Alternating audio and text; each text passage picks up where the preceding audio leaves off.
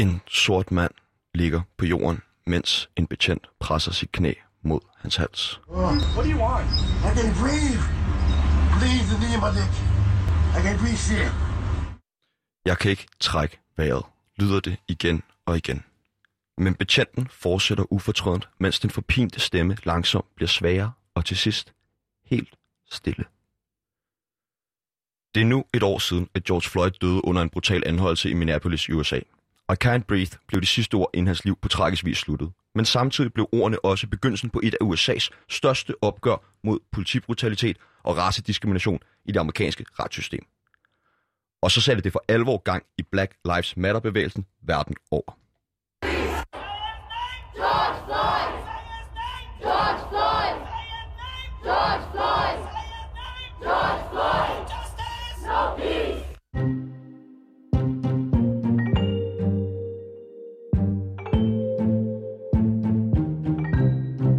I dag stiller vi skarpt på, hvad der egentlig er sket med raceopgøret siden George Floyd mistede livet. Og vi skal tale om den bevægelse, der blev frontløber i den nyantændte opgør, nemlig Black Lives Matter-bevægelsen. Først og fremmest skal vi se på, hvilken betydning George Floyds død har haft for bevægelsen og dens indflydelse. Og så skal vi se på, hvilken betydning Black Lives Matter-bevægelsen har haft for sorte i Danmark, og hvad vi har lært.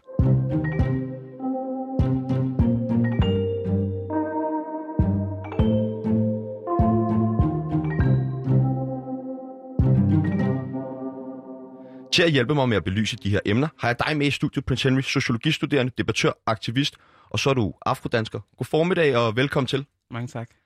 Allerførst, Prince, vil du så ikke fortælle lidt om dig selv som aktivist og dit forhold til BLM-bevægelsen? Jo, man kan sige, at jeg er antiracistisk aktivist, så jeg kæmper for ligestilling og menneskerettigheder, især for afrodanskere, men egentlig bare for alle mennesker. Jeg skal være lige for loven, i samfundet og i alle institutioner.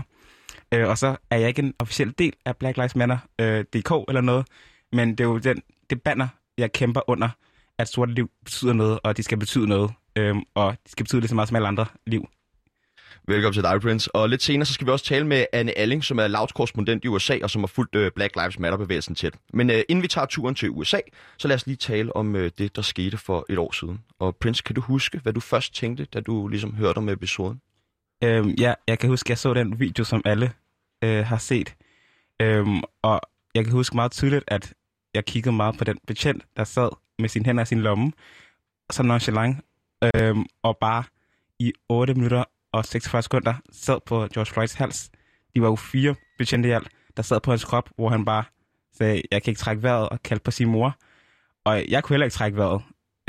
Og jeg føler, at alle sådan, man kan sige, sorte mennesker har holdt vejret i det år efterfølgende, for at se, om det skulle føre til en retssag, men også om der skulle komme noget retfærdighed endelig.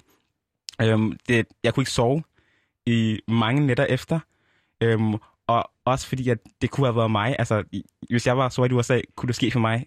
Jeg er meget klar over, at når jeg går ud af min dør, så kan jeg opleve racisme og diskrimination, og i værste tilfælde kan det føre til nogle meget ubehagelige oplevelser, bare på grund af min hudfarve. Så det var en genkendelig virkelighed, i forhold til, at man ikke ved, hvad dagen byder på som sort person. Men det var helt vildt at se det filmet på den måde. Og der var ikke noget respekt for menneskeligt liv på nogen måde. Og politiet er til for at beskytte os i teorien. Men når det er dem, der dræber os, hvem skal vi så gå til? Ja, det er vildt. Og der er jo også en undersøgelse fra USA, som viser, at sorte mennesker i USA har dobbelt så stor sandsynlighed som hvide mennesker for at blive skudt af politiet, selvom der faktisk bliver skudt flere hvide mennesker om året i USA end sorte af politiet. Så det er jo også nogle helt vilde tal. Prince, kan du huske, hvad havde du nogle forventninger om, hvad det her ville føre til? Altså, da du ligesom så det, fordi at der har jo desværre været masser af situationer, der minder om den her i USA over de sidste mange år. Så havde du forestillet dig, at det ville blive så vildt et oprør efterfølgende? Jeg havde måske ikke vidst, at han ville antænde ilden til en bål, der ville lyse i så lang tid, og kunne mobilisere så mange mennesker på tværs af lande og interesser og identiteter. Men jeg tror, at vi har sjældent set noget så brutalt filmet. Alle har set den film eller video, kan jeg ikke få den ud af hovedet. Det er ikke noget, man glemmer. Og det var indiskutabelt, at han ikke fortjente at dø. Lige meget hvad han har gjort, så var det bare ikke mening, at han skulle dræbes på den måde, fordi at alle liv betyder noget, og især sorte liv betyder noget. Så jeg var rigtig overrasket over den verdenomspændende protester, det førte til. Men jeg var glædelig overrasket at se, at mine venner, folk der ikke var mørke, kæmpede samme kamp. Fordi vi alle mennesker skal ligesom have lige rettigheder i samfundet, og vi skal altid være lige. Så det var en glædelig overraskelse, og det eneste positive ved, han stod, fordi George Floyd ville jo ikke antænde en bevægelse. Han ville bare gerne leve et helt normalt liv, passe på sin datter, være en god bror, god søn. Det er, at det fører til nogle nødvendige samtaler og nogle ændringer, eller påbegyndelse på nogle ændringer i nogle strukturer i samfundet. Hvordan har det her mord, altså på den anden side af jordkloden, på den anden side af Atlanten, påvirket din dagligdag herhjemme i Danmark? Altså, jeg synes ikke, det har påvirket min dagligdag sådan mega meget. Vi begyndte at have nogle samtaler herhjemme i Danmark omkring racisme, men det er desværre stadig bundet op omkring, om det findes eller ej. Vi har meget svært ved at anerkende racismen, men jeg kan jo se, at flere af mine ikke-sorte venner... Hvad mener du med, at det er svært at anerkende racismen? Vi har svært ved at snakke om den fra en præmis, der hedder, den findes, den eksisterer. Den findes ud fra en masse statistikker, som er altså sådan al evidens og data peger på, at vi har racisme i Danmark, der vi har haft i mange år. Men det er ikke der, samtalen starter. Den handler meget om, det var noget, du oplevede, det er noget, du følte. Frem for, hvordan kan jeg som person være med til at hjælpe dig, eller gøre oprør mod systemer, som er med til at legitimere racismen. Så jeg føler ikke, vi har en ærlig samtale om det nu. Den er stadig meget sådan skrøbelig, og folk blander ligesom deres eget ego ind i det, når det egentlig handler om, at der er nogle strukturer, vi alle sammen er født ind i, som gør, at vi har nogle bestemte tanker om nogle folk, eller at nogle mennesker er særligt udsat på grund af deres hudfarve eller deres etnicitet. Jeg tror personligt for mig, så i løbet af det her sidste år, det er meget noget, jeg har lært, fordi jeg har været meget sådan privilegieblind, også fordi at jeg selv aldrig nogensinde har været racistisk, eller aldrig nogensinde kunne finde på at sige noget racistisk. Så derfor har jeg også været sådan lidt, jamen det kan jeg ikke, det er der ikke nogen mennesker, der gør. Altså, og derfor, det er jo præcis det, som du lige præcis siger der, ikke? Altså, har det ændret noget i din hverdag? Jeg kan sige, at jeg har flere samtaler omkring de mekanismer, der ligger sig bag racismen, og hvordan den både kan være bevidst og ubevidst. Hvordan at vi alle sammen er født ind i nogle strukturer, socialiseret på en bestemt måde, til at tænke noget ud fra de film, vi ser, ud fra de medier, vi lytter til, ud fra de historier, vi fortalt om minoriteter, som gør, at vi har fordomme, som vi så kan reagere på i virkeligheden. Så der er startet en samtale, men jeg savner stadig meget handling, især fra politisk side. Der er ikke lavet nogen nationale handlingsplaner. Der er lavet en fra det radikale venstre, som mange organisationer, som arbejder antiracistisk, har været med til at lave. Men politisk set har der ikke været noget ansvar for de love, politikerne laver, f.eks. ghettoloven, eller at de måske har lavet et samråd, hvor de prøver at kortlægge den racisme, der findes herhjemme i Danmark. Altså, hvor stort er problemet? Hvor stort er omfanget? Og hvordan kan vi løse det? Jeg savner en samtale, som handler om løsninger og handlinger, og ikke bare ord. Mordet på George Floyd blev startskud til Black Lives Matter-protester over hele verden. Og hvad var dit forhold til BLM-bevægelsen for et år siden? Jeg er altid kommet til protester og støttet op omkring. Altså organiseret af BLM-DK, ja. Jeg har ikke været en del af det nogensinde, men jeg er støttet op, fordi de kæmper for mine rettigheder og for alle menneskers rettigheder egentlig. Jeg føler, at det er basale menneskerettigheder, vi kæmper for.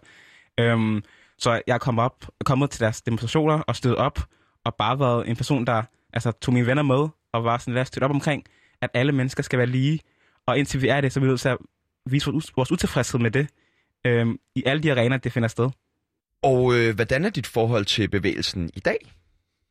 Det er også fint. Ja. Jeg støtter stadig op omkring BLM, og det de gør, og jeg synes, det er vildt, at de har formået at mobilisere så meget støtte. Det er jo dem, der skabte det her. Fordi jeg kan huske, da George Floyd døde, der følte jeg ikke, at jeg kunne trække vejret. Jeg følte ikke, at alt, hvad jeg gjorde, var meningsløst. Jeg kunne ikke gå i skole, jeg havde svært ved at spise, men at man gav os et håb ved at samle så mange mennesker omkring en sag, for at vise, at verden faktisk gik op i, at et liv var taget så brutalt og så uretfærdigt. Så det var det eneste positive, man havde, det var, at man kunne samles.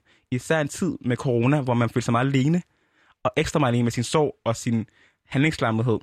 Så gav det også et rum til at være sammen omkring noget fælles, og noget, som var større end os selv. Og det var på en måde ret smukt. Nu var du selv lidt inde på det, og vi skal også snakke lidt mere om det senere, men hvordan ser du sådan i forhold til retssystemet i Danmarks sortes rettigheder?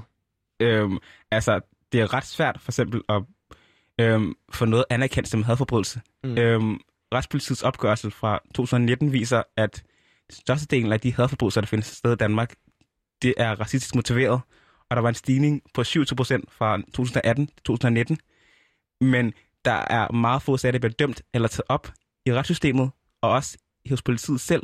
Så har vi etnisk profilering, hvor at, en opgørelse fra Danmarks Statistik viste, at man som person med anden etnisk baggrund har 65-70% større chance for at blive dømt for noget, uden efterfølgende, eller blive sigtet for noget, uden efterfølgende at blive dømt.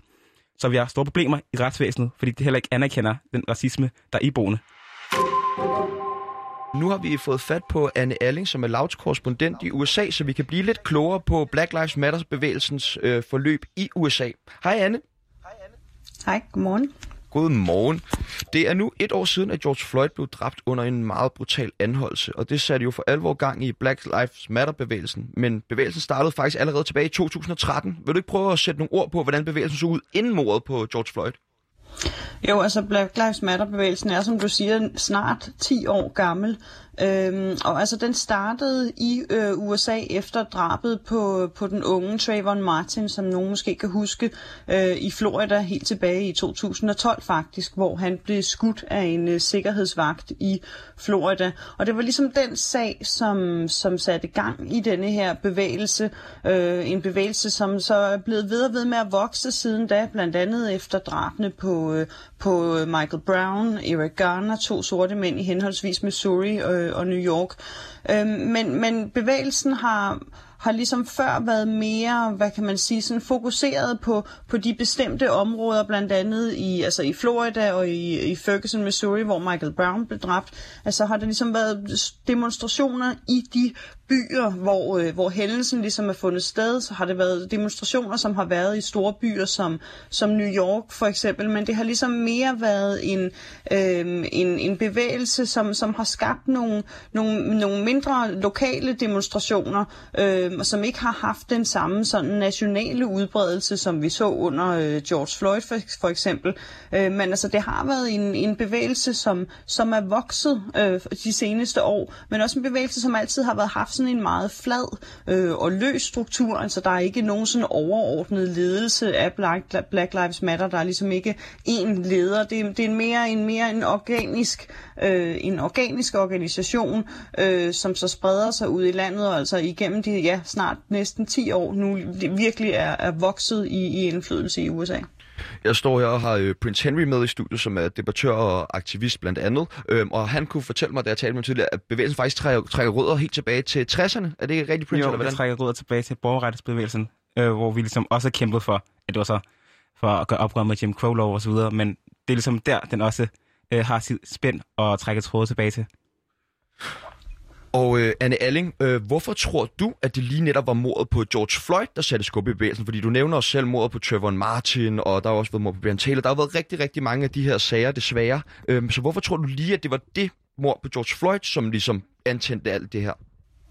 Jamen, der er slet ikke nogen tvivl om, hvad altså, den primære årsag er, og det er videoen. Altså videoen af Derek Chauvin med knæet på George Floyds hals. Altså den video, den gjorde hele udfaldet.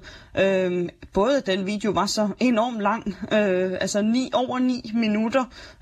En video, som er blevet spredt på alle sociale medier, i alle medier, i alle almindelige medier. Ligesom en video, som hele verden har set, og som viser så tydeligt det problem, som hele Black Lives Matter-bevægelsen, altså George Floyd-sagen også handler om. Altså jeg tror bare, det er sådan ligesom screen grab, man kan tage af videoen, er så symbolsk og så tydelig for hele USA, hele verden, hvad det er, sagen handler om. Altså det her screen grab, hvor du ser den her hvide mand med store sorte støvler og sit knæ på en sort mands hals, og der, man kan ikke diskutere det billede, man kan ikke diskutere den video. Og det, som jeg også har hørt fra alle amerikanere, om de så er demokrater, republikanere, noget midt imellem, altså der er ligesom en enighed blandt alle amerikanere om, at at den video, altså at Derek Chauvins opførsel var på ingen måde i orden. Og det er også republikanere, som bakker op om politiet. Så alle amerikanere har ligesom kunne stå sammen om at sige, at denne her video, Derek Chauvins opførsel, gik så langt over stregen. Og så den har ligesom skabt en helt anden bevidsthed i den amerikanske befolkning, og fik i høj grad den amerikanske befolkning til ligesom at stå sammen bag de her demonstrationer mod drabet på George Floyd på en helt anden måde, end hvad man ligesom har oplevet fra tidligere demonstrationer af blandt andet Black Lives Matter-bevægelsen. Hvad tænker du om det, du hører her, Prince? Jeg tænker, jeg er enig, men jeg tænker også, at på trods af, at vi havde den her video, og det er måske noget, som man, især hvis man ligner George Floyd, eller har en baggrund, der minder ham, var man stadig i tvivl om, vil det være nok til at få en dom for Derek Chauvin. Altså man holdt vejret indtil dommen faldt, og det var første gang i Minnesota, at en hvid politibetjent blev dømt for at dræbe en sort person. Så vi har stadig et retssystem, der skal gøres op med. Og de tre andre betjente skal stadig for retten og have domme. Og jeg tænker også på, altså racisme bliver ikke værd, det bliver bare filmet. Og de her, at det bliver filmet, er jo det vidnesbyrd på, at det skete. Men der er så mange sager, hvor det ikke bliver filmet, hvor der er ikke nogen, der har et iPhone-kamera, der kan filme det. Og de sager får ikke den samme opmærksomhed eller retfærdighed. Og ikke fører ikke til samme verdensomspændende protester. Så vi har stadig lang vej igen. Anne Alling, kan du prøve at sætte nogle ord på, hvad det seneste år har betydet for Black Lives Matter-bevægelsen? Altså har han fået større indflydelse, og hvad har han formået at rykke på politisk plan? Jamen, den har haft indflydelse på mange måder, og jeg synes, det som man ligesom overordnet kan sige, er, at den har været en del af den offentlige debat i enormt mange ligesom områder af samfundet. Black Lives Matter, bevægelsen og hele den her diskussion om race og diskrimination er ligesom blevet noget, som man ikke længere kunne komme udenom i USA. Den fyldte blandt andet enormt meget, både Black Lives Matter bevægelsen, men altså også selve hændelsen om George Floyd i valgkampen i november, hvor vi så, at rekordmange amerikanske unge kom ud og stemte, og at rigtig mange af dem sagde, at de følte, det var enormt vigtigt at stemme netop på grund af de her demonstrationer mod racediskrimination, mod politivold, at det ligesom var en sag, som fik dem til at mene, at det var virkelig vigtigt at tage del i demokratiet. Vi har også set, at der i valget her i 2020 var rekordmange sorte politikere, som blev valgt ind både på lokalplan, men også i kongressen. Og så har vi også set, hvordan at Black Lives Matter-bevægelsen ligesom har skabt alliance med en masse andre grupper og sager i USA. Blandt andet hele LGBTQ-bevægelsen, som har allieret sig med Black Lives Matter til demonstrationer og ligesom bevægelser for LGBTQ's rettigheder i USA. Så har vi også på det seneste set, hvordan der har været de her mange demonstrationer for ligesom at gå imod anti-asiatisk racisme, som er et stort problem i USA lige nu, hvor vi også har set, at demonstranter for Black Lives Matter-bevægelsen ligesom har bakket op om de demonstrationer, hjulpet med at arrangere dem, og ligesom har skabt en bevidsthed blandt amerikanerne også om, at dem, som har været på gaden for at demonstrere for Black Lives Matter, men de også går ud og demonstrerer imod anti-asiatisk racisme. Og så har vi helt og her bare de seneste uger i de her dage faktisk også set, hvordan at der er nogle historisk store demonstrationer i USA lige nu mod Israel og for Palæstina, og rigtig mange af de amerikanere, som er ude og demonstrerer for Palæstina, jamen de siger, jamen de er også demonstreret for Black Lives Matter-bevægelsen, så det har ligesom skabt en større bevidsthed blandt i hvert fald store dele af den amerikanske befolkning for ligesom at gå imod racisme, gå imod diskrimination på en måde, som i hvert fald har gjort flere folk bevidste og givet flere amerikanere ligesom følt, at de skal gå på gaden og sige fra over for det her. Og derfra er spørgsmålet jo lige præcis også, som Prince Henry siger, at derfra er der så ligesom hele den lovgivende del af det, hvor at på længere sigt, hvordan sikrer man, at denne her forandring sker. Men bevidstheden i den amerikanske befolkning er i hvert fald blevet meget større. Hvad tænker du om den nye politireform? Altså, den var jo allerede noget, man begyndte at snakke om måned efter mordet på George Floyd sidste år, og så blev den jo vedtaget i repræsentanternes hus, men mangler at komme igennem kongressen. Tror du, det kommer til at rykke ved noget? Ja, altså Joe Biden havde egentlig lovet, at den skulle blive vedtaget i senatet, altså dermed gå hele vejen gennem kongressen inden årsdagen på George Floyds død.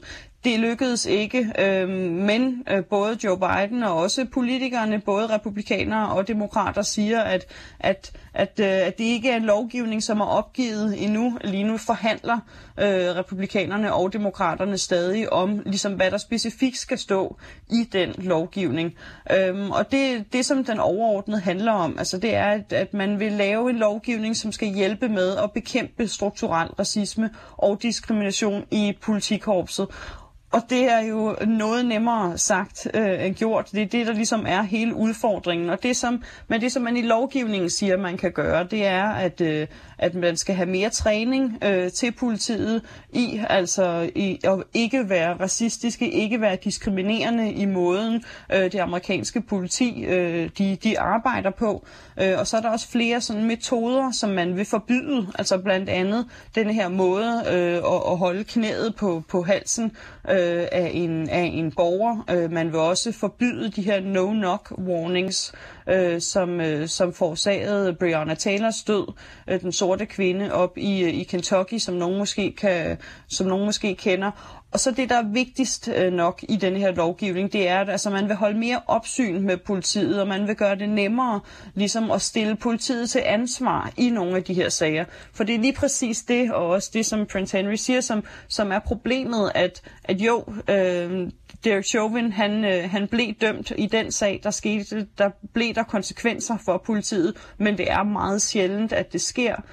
Vi har også efter drabet på George Floyd set mange sager, hvor blandt andet sorte mænd er blevet skudt af politiet, så det er noget, der stadigvæk foregår.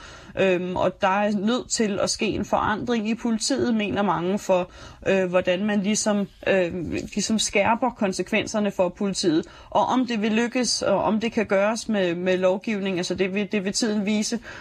Og i hvert fald så lykkedes det ikke at få gjort det inden for det seneste år. Tusind tak til dig, Anne Alling, fordi du havde lyst til at være med her til morgen. Velkommen. Prince, Black Lives Matter-bevægelsen har jo været udsat for en del kritik herhjemme i Danmark. Mm. Hvad tænker du om det? Jeg tænker, hvis det er i forbindelse med Black Lives Matter.dk som organisation, så kan jeg ikke rigtig tage den kritik på mig eller udtale mig om den. Men jeg har set, at hver gang sorte mennesker protesterer, det er lige meget, om de tager et knæ og gør det fredeligt, om de demonstrerer fredeligt, så kan de op mod status quo. Så der kommer til at være en kritik på en eller anden måde. Jeg synes hellere, at man skal tænke over, hvorfor er det, de er nødt til at gå på gaden og protestere? Hvad er det, vi protesterer imod? Og er det berettiget? Selvfølgelig kan man snakke om kritik, om den er berettiget, men man snakker om proportioner. Når vi oplever diskrimination og racisme i alle institutioner, og det er bredt dokumenteret, hvad med at kigge på det og prøve at løse det? Så vi ikke behøves at protestere og demonstrere. Det er nok min holdning til den kritik. Mm. Og der har jo været en masse kritik af bevægelsen, blandt andet deres noget med, altså med hvide mennesker til nogle af demonstrationerne og sådan noget der. Jeg tænker bare, hvad er hvide menneskers rolle i den her kamp, og har hvide mennesker en plads i Black Lives Matters bevægelsen? Jeg tror, jeg vil vende spørgsmålet om at sige, har heteroseksuelle mennesker en plads i at kæmpe for LGBTQ-rettigheder? Har mænd, cis-mænd eller alle mænd en plads i at kæmpe for ligestilling og rettigheder for kvinder? Har os, der ikke har noget som helst handicap, også en plads i at kæmpe for bedre beskyttelse og rettigheder for handicappede i samfundet?